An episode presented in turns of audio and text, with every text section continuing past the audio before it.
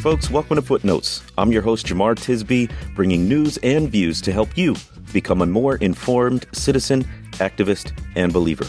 In this episode, I talk about the sudden death of basketball legend Kobe Bryant, his accomplishments, but also the credible accusation of rape from 2003. I discuss what we can do in the aftermath of the loss of someone who is well known and admired. And finally, I offer some insights about the black church inspired by comments from a comedian. But first, some announcements. Just a heads up about audio quality. I'm on the road and I don't have my regular recording equipment. In fact, I'm actually in a hotel room with some improvised soundproofing that includes pillows and towels and blankets. Uh, but that's just a heads up in case things sound a bit different this go around. Also, The Color of Compromise, my first book, is now out as a video study.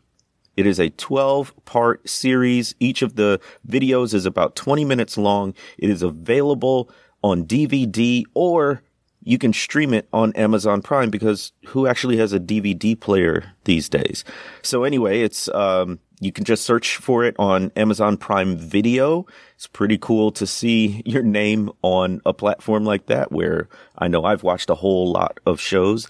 Uh, but you can download the Color of Compromise video study for streaming or buy it on DVD on, on Amazon or wherever books are sold. It's a great way to do book studies. Yeah. So that's, that's out. Also, want to remind you about the Witness Foundation. We are raising a million dollars to start an endowment to financially support black Christian ministries. So if you want to do something tangible about racial justice, this is one way to do it. Visit thewitnessfoundation.co, thewitnessfoundation.co to learn more about our vision and mission. You can also donate there, give a one-time gift, or set up a recurring donation.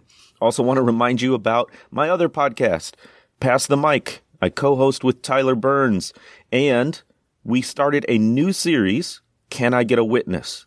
I think of it. I think it's some of our best work. I'm sure you'll want to tune in. Um, and we'll be consistent. We guarantee it. So week by week, we'll be there with you. So go check out Pass the Mic, subscribe, rate, review. And speaking of reviews, it's time for one of my favorite segments where I read your comments and reviews. Listen, we're up to 258 reviews, and that is an increase from 244 from the last episode. That's amazing. Y'all are phenomenal. Look, that many reviews for a new podcast I think is great. I mean, check out some of your favorite podcasts. There's like two extremes. They're either in the thousands or there's like 10. So 258 reviews is a great start. Let's keep them going. This one comes from E. McNeff. E. McNeff. And this person says, I needed more thoughtful engagement with the culture in my life. And Jemar has a great perspective to bring to light many of the complexities that aren't mentioned in most circles. If this kind of commentary could make its way into the church at large, then we will see a trajectory aligning more closely with God's heart for his people. Thank you, Jemar. Well, thank you. That was a very kind word, very kind review, and I would love to hear from you. So remember to subscribe, rate, and review footnotes.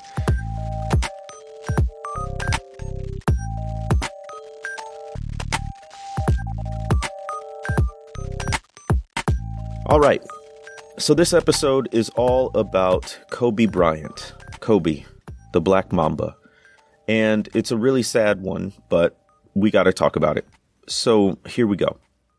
Basketball legend Kobe Bryant unexpectedly died in a helicopter crash on Sunday, January 26th. Bryant's 13 year old daughter, Gianna, John Altobelli, who's 56, his daughter, Alyssa Altobelli, and his wife, Keri Altobelli, along with Christina Mauser, Sarah Chester, her daughter Peyton, and the Piant, Ara Zobayan, also perished in the crash. That's a total of nine people. Now, I can't remember exactly where I was or what I was doing when I heard the news, but I remember how I felt.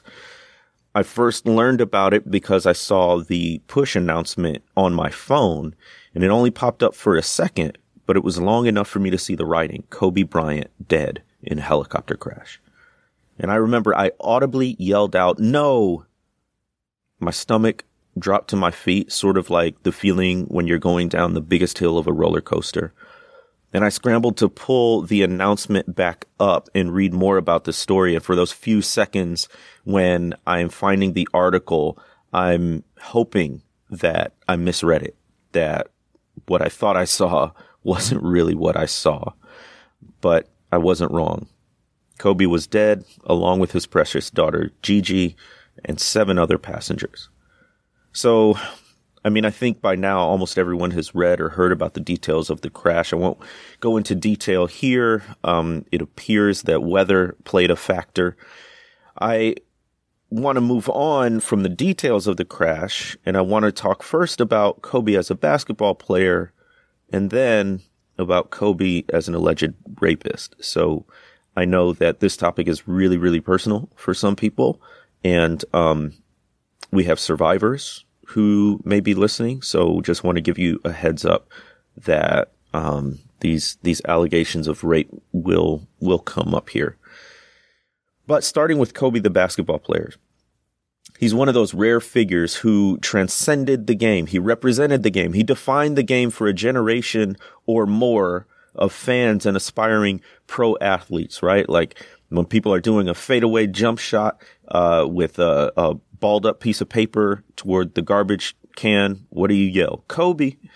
And I remember being, uh, I think it was in high school when Kobe became pro, but we had known about him for a little bit longer than that because he was a phenom in high school. I remember people going and getting his jersey and wearing Lakers starter jackets. I mean, it was, it was a big, big thing, a big part of, of my growing up.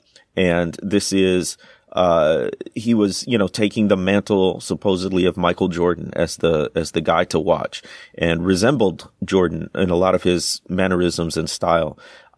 I'm not even that huge of a pro basketball fan, certainly not like some others, but I knew Kobe, um, in, in, as a fan, I never met him, but, uh, you know, I knew of him just like so many others. And so his death, you know, really feels personal in a way. But as a basketball player, um, again, he's a young phenom. Started playing right out of high school in 1996. He was the youngest player ever to play in an all-star game at just 19 years old. At 37 years old, he was the youngest player to reach 33,000 points in his career. He played 20 years with the same team, the LA Lakers. And was a five-time NBA champion with that team. A lot of folks will remember that game in 2006 against the Rapper, Raptors. Uh, he scored 81 points in that game. 81 points. And that's second only to Wilt Chamberlain's 100 point game. Um, Kobe also led the NBA in missed shots six times during his career. Um, he was an 11 time first team all NBA selection, which is tied for the best and is an Olympic gold medalist, two gold medals with the USA basketball team in the Olympics. Again, he transcended the game. He's a lock for the Hall of Fame and his second act post basketball was just beginning. He was known to be an attentive father to his kids. Uh, Gigi was like his doppelganger on the court, according to reports. Uh, Kobe Bryant was a huge advocate for uh, the WNBA, Women's National Basketball Association. And so there's a lot to him. Like I said before, you know, even if you've never met Kobe, it's almost like you grew up with him. You certainly knew about him. And then to follow his exploits on the court, uh, it was just, you know, it was electric to watch sometimes. And when the Lakers had their run at NBA championships, whether you loved them or hate them, all eyes were on them. So that, that sudden death of the superstar feels very personal for a lot of us. Um, but there's another side. Beyond the court, there's a disturbing legacy that we have to acknowledge and come to grips with when it comes to Kobe.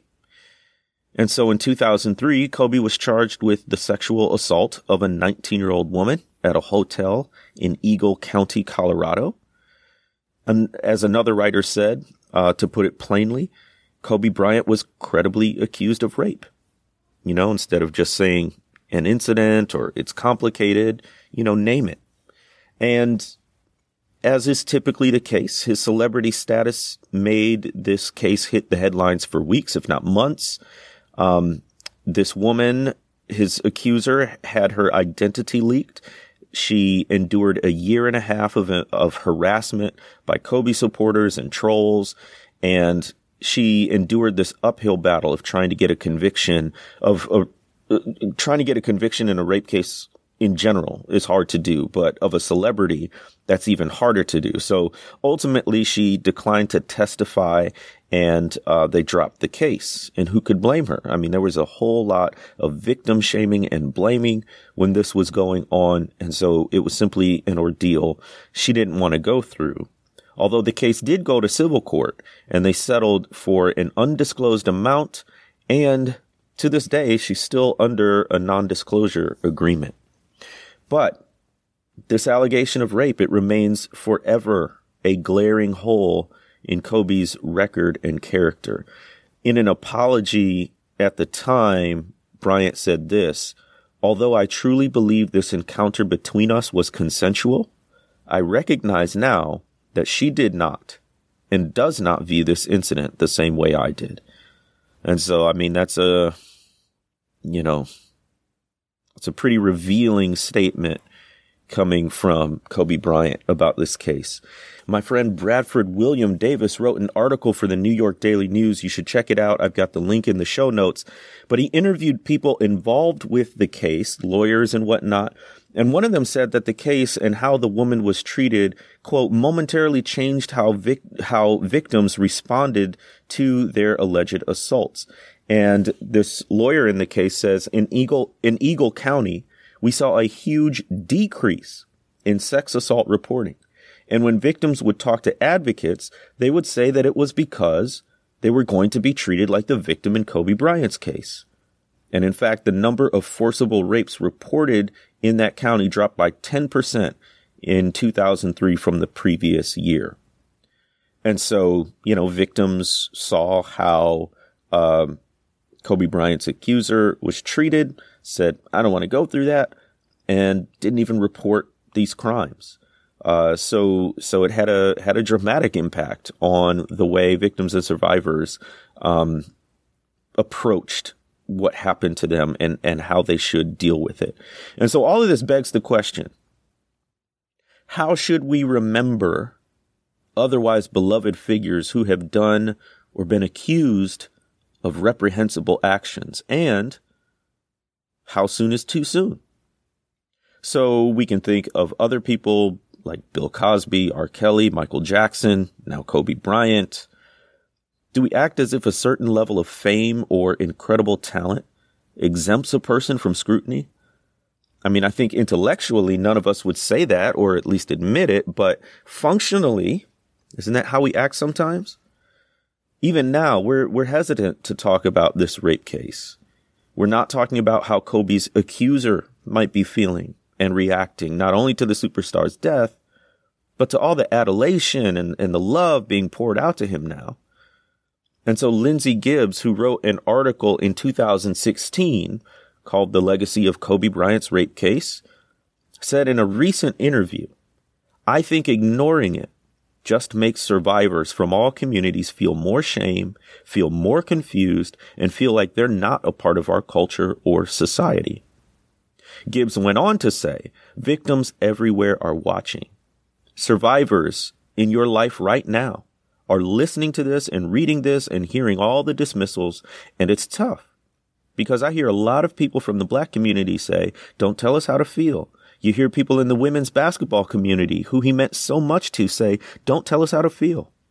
And then Gibbs continued, but the fact is, there are survivors in all of these communities. Survivors aren't in a community all to themselves. They're part of all these other communities. And so I think that's a good perspective that we also need to keep victims in mind as, even as we remember those who recently passed away. Now, of course, we want to keep Kobe's wife Vanessa and her remaining children in mind. But we've got to be able to do more than one thing at the same time. We have to appreciate Kobe's accomplishments on the court, and acknowledge the fact that he perhaps committed a heinous crime. And we got to remember how this might be affecting his accuser as well as his family.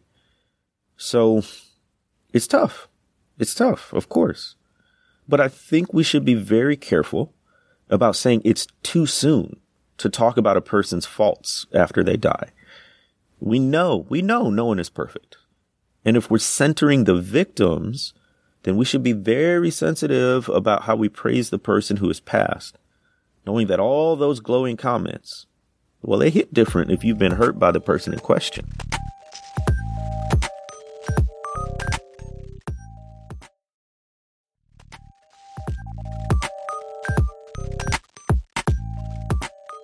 So, is it too soon to talk about Kobe's rape case? Is it insensitive to bring it up now so close to his death while so many people are mourning? Well, um, that's certainly the sentiment on social media. So, a Washington Post reporter named Felicia Sonmez was placed on administrative leave for the tweets that she posted about Kobe's sexual assault allegations just hours after his death had been announced. And the reason for her suspension was that it was a lack of judgment. It showed a lack of restraint in a situ, in a sensitive situation, uh, according to her bosses. Um, Sonmez was later reinstated, but hers is a classic question of when is too soon to talk about a celebrity's failings after her or his death. Now, this is not nearly the same situation in terms of a crime that I'm about to bring up, but I remember after the evangelist Billy Graham died in 2018, there was this outpouring of gratitude for his life and ministry, which makes sense, right? I mean, he was 99 years old, had done so many things, uh, had been the face of white evangelicalism for half a century. But there was also a narrative starting to emerge that he was some kind of racial progressive. Um, you know, people were pointing out that that he had, you know, um, invited King to one of his rallies, that he had taken down the ropes that separated black and white people at his crusades, all of this stuff. But when I pointed out that this didn't actually make Graham like a civil rights activist or anything, and that Graham would have most likely fit into the uh, white moderate category that Martin Luther King Jr. wrote about in his letter from a Birmingham jail, I got accused of not respecting the dead and of having this conversation too soon. Now, in this case, I was just trying to correct what I saw as a false narrative. So it's not a subject I probably would have even volunteered to talk about, but what others were saying pressed the need. And that's the concern. If we don't bring up a person's negative legacy, or in this case, a potential crime, then we risk falling into hagiography. Hagiography is making a human being with shortcomings, failures, and even crimes into an unassailable saint whose actions are almost never questioned and whose memory is so sacrosanct that people cannot bring up anything bad about the person. I mean, it's the way some people think about Martin Luther King Jr. or others think about Ronald Reagan or Billy Graham. I mean, you can go down the list, right? So how soon is too soon? I don't think there's one simple answer for this.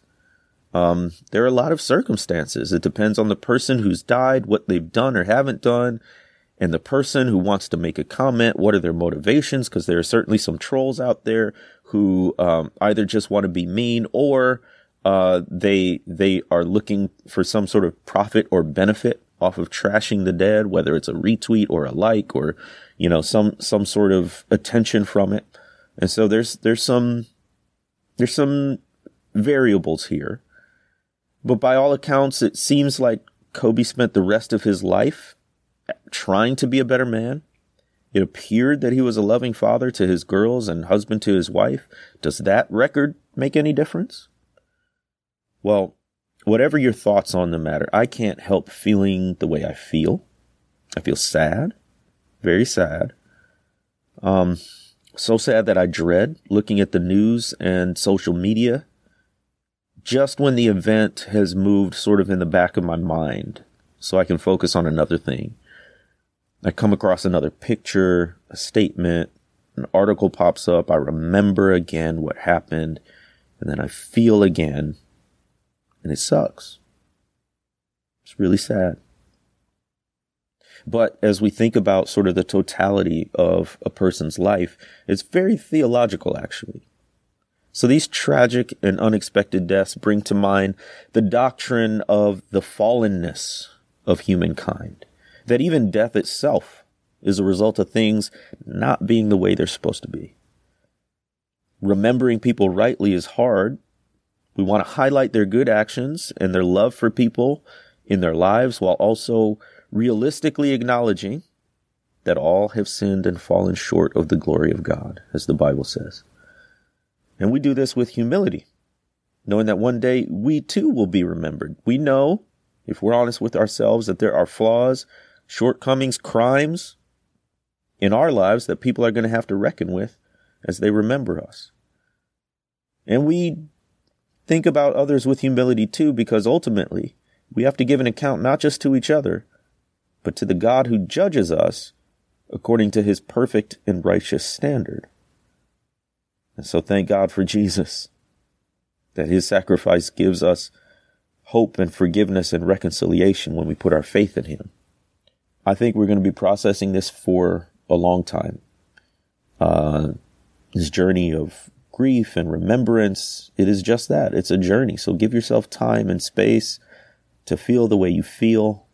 Don't forget uh, uh, the allegations of rape if we don't reckon with that, then we haven't really reckoned with the full humanity and totality of, of Kobe Bryant, uh, nor have we given proper respect, I think, to the victim and people in other similar situations. But for all of us, you know, love and prayers to everyone affected by this abrupt death of Kobe Bryant.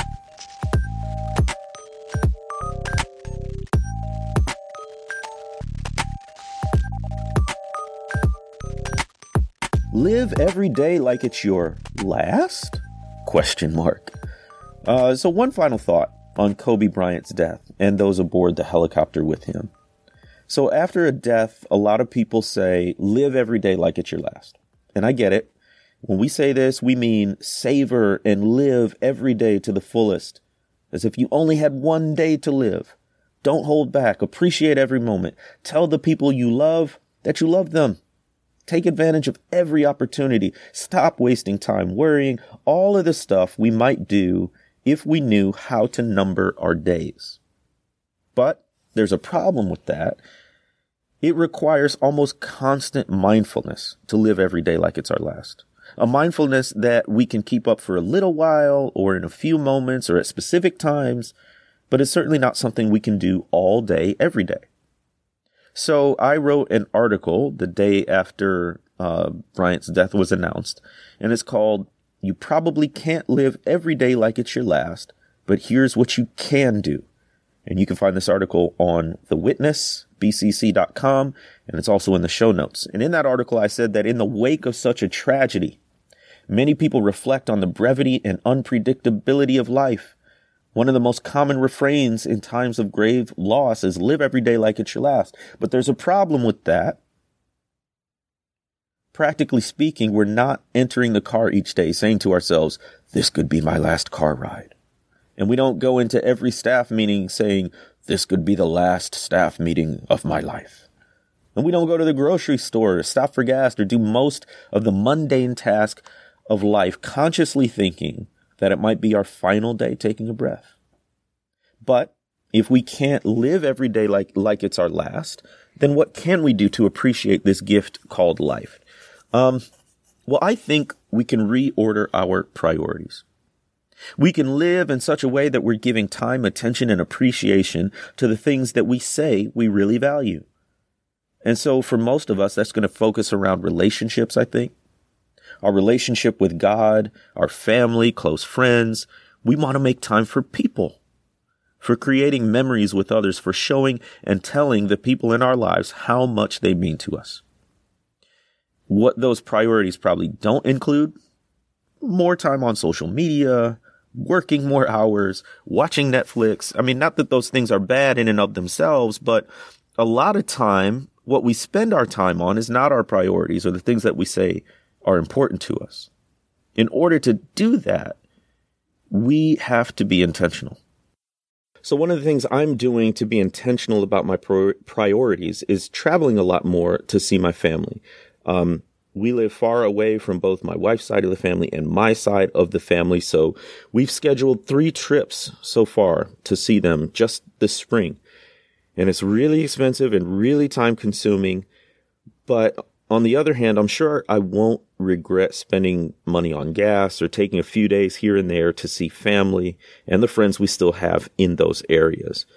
And for you, it may be different. It might be calling an old friend or handwriting them a letter, if people actually still do that. It could be restoring a broken relationship. It could be getting to know yourself more by journaling or going to therapy, knowing that you have to heal and come to grips with who and where you are right now in order to productively move forward in your life. And so the point is this. We should strive to order our priorities in such a way that our daily living is oriented around our values. And by doing that, we can know we've spent our days well. We may not be able to literally live every day as if it's our last, but we can prioritize people and relationships so that we live each day with maximum meaning and minimum regret.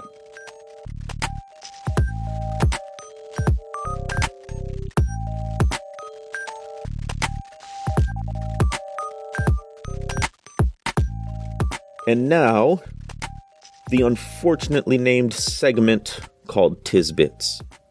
So this thought came to me in a moment, in a twinkling of an eye, while I was watching a video by Kev on Stage.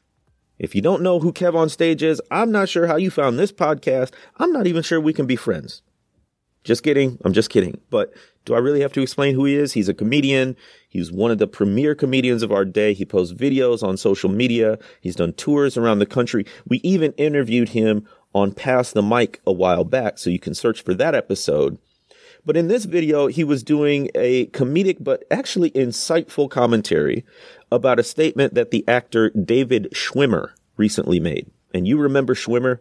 He played Ross on the hit TV show Friends. Well, Schwimmer said that they should do a Friends reboot, but this time with an all black or an all Asian cast. Black folks, you already know. So Kev on stage, he broke it down for Schwimmer. He talked about this idea for a show. It would be similar to Friends. It would take place in Brooklyn. It would have an all black cast, four girls, two guys. They'd be navigating friendships, romantic relationships, and career as 20 somethings. Kev even workshopped a name. He said you could call it Living Single. It could have a theme song, something like, We are living single. Ooh, in a 90s kind of world. I'm glad I've got my girls. You know, something like that. Of course, that show already exists. It is, in fact, called Living Single. Not only is it an excellent show, it came out a year before Friends. As Kev on stage said, it's not a reboot, it's a pre-boot. Then Kev ended the segment with a short but really insightful statement. He said about black people and black entertainment, it's like we're there, but we're not really there. It's like we're there, but not really there. And that got me thinking. Isn't there a similar dynamic between the white church and the black church? A lot of times, as black Christians, it feels like we're there, but we're not really there. I mean, think about all these conversations about race and justice and the go- gospel. Um, it seems like a lot of white Christians are just now realizing this is an issue, but and and so now there are conferences and articles and conversations about the topic. But when you look at the black church tradition, we've been having these conversations forever. And then white Christians come out with books and events to tackle the topic instead of looking right next to them at the black churches and organizations that are already doing the work. It's the same with church planting. How many churches have been planted in quote unquote the hood, which is now gentrifying, by the way, because there were supposedly no gospel preaching, Bible believing churches in the area. And these folks, you know, they come into a neighborhood and they either totally ignored or totally discounted the black churches that have been doing ministry in those areas for decades. It's like we're there, but we're not really there.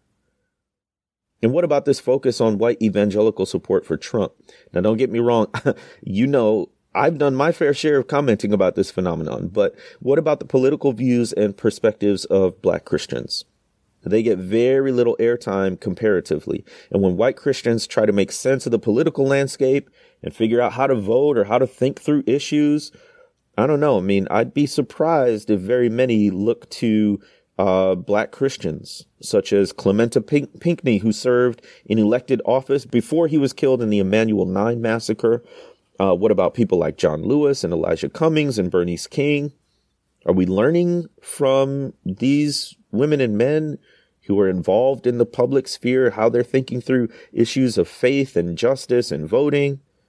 I mean, it's like we're there, but we're not really there. And I'll be real, real honest with you because, well, you committed to listening to this podcast and you made it all the way to this point in the episode. Um, when we changed our name from the Reformed African American Network, or RAN, to the Witness, a black Christian collective, we took a hit in a lot of ways.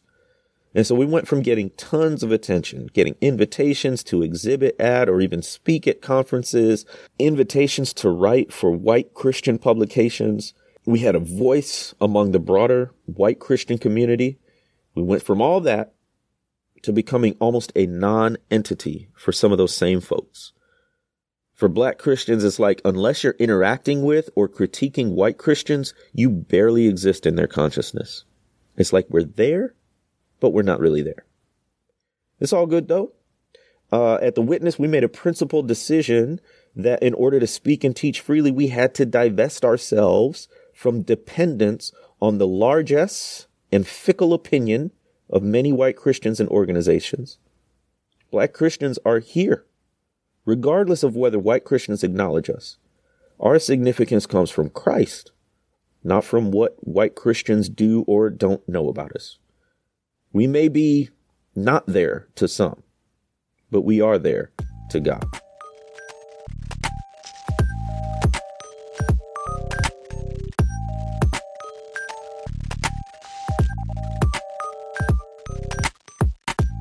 That's it for this week.